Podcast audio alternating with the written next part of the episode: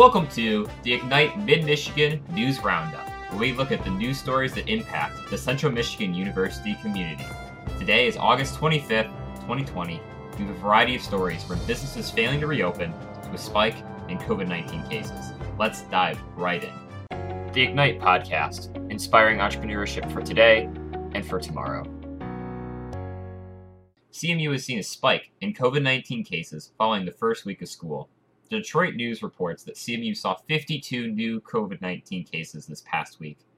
Many of these cases have been linked to large gatherings that took place north of CMU's campus.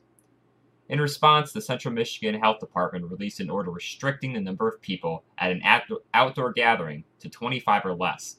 This applies to Mount Pleasant and Union Township. CMU has stated that it may fine or suspend students who host or attend large gatherings. Despite the rise in cases, CMU still remains open for in person classes.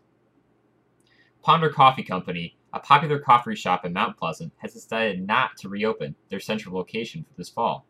The company has two locations, one in downtown Mount Pleasant and one located by CMU's North Campus. In a Facebook post, the company stated the decision not to reopen was a hard one.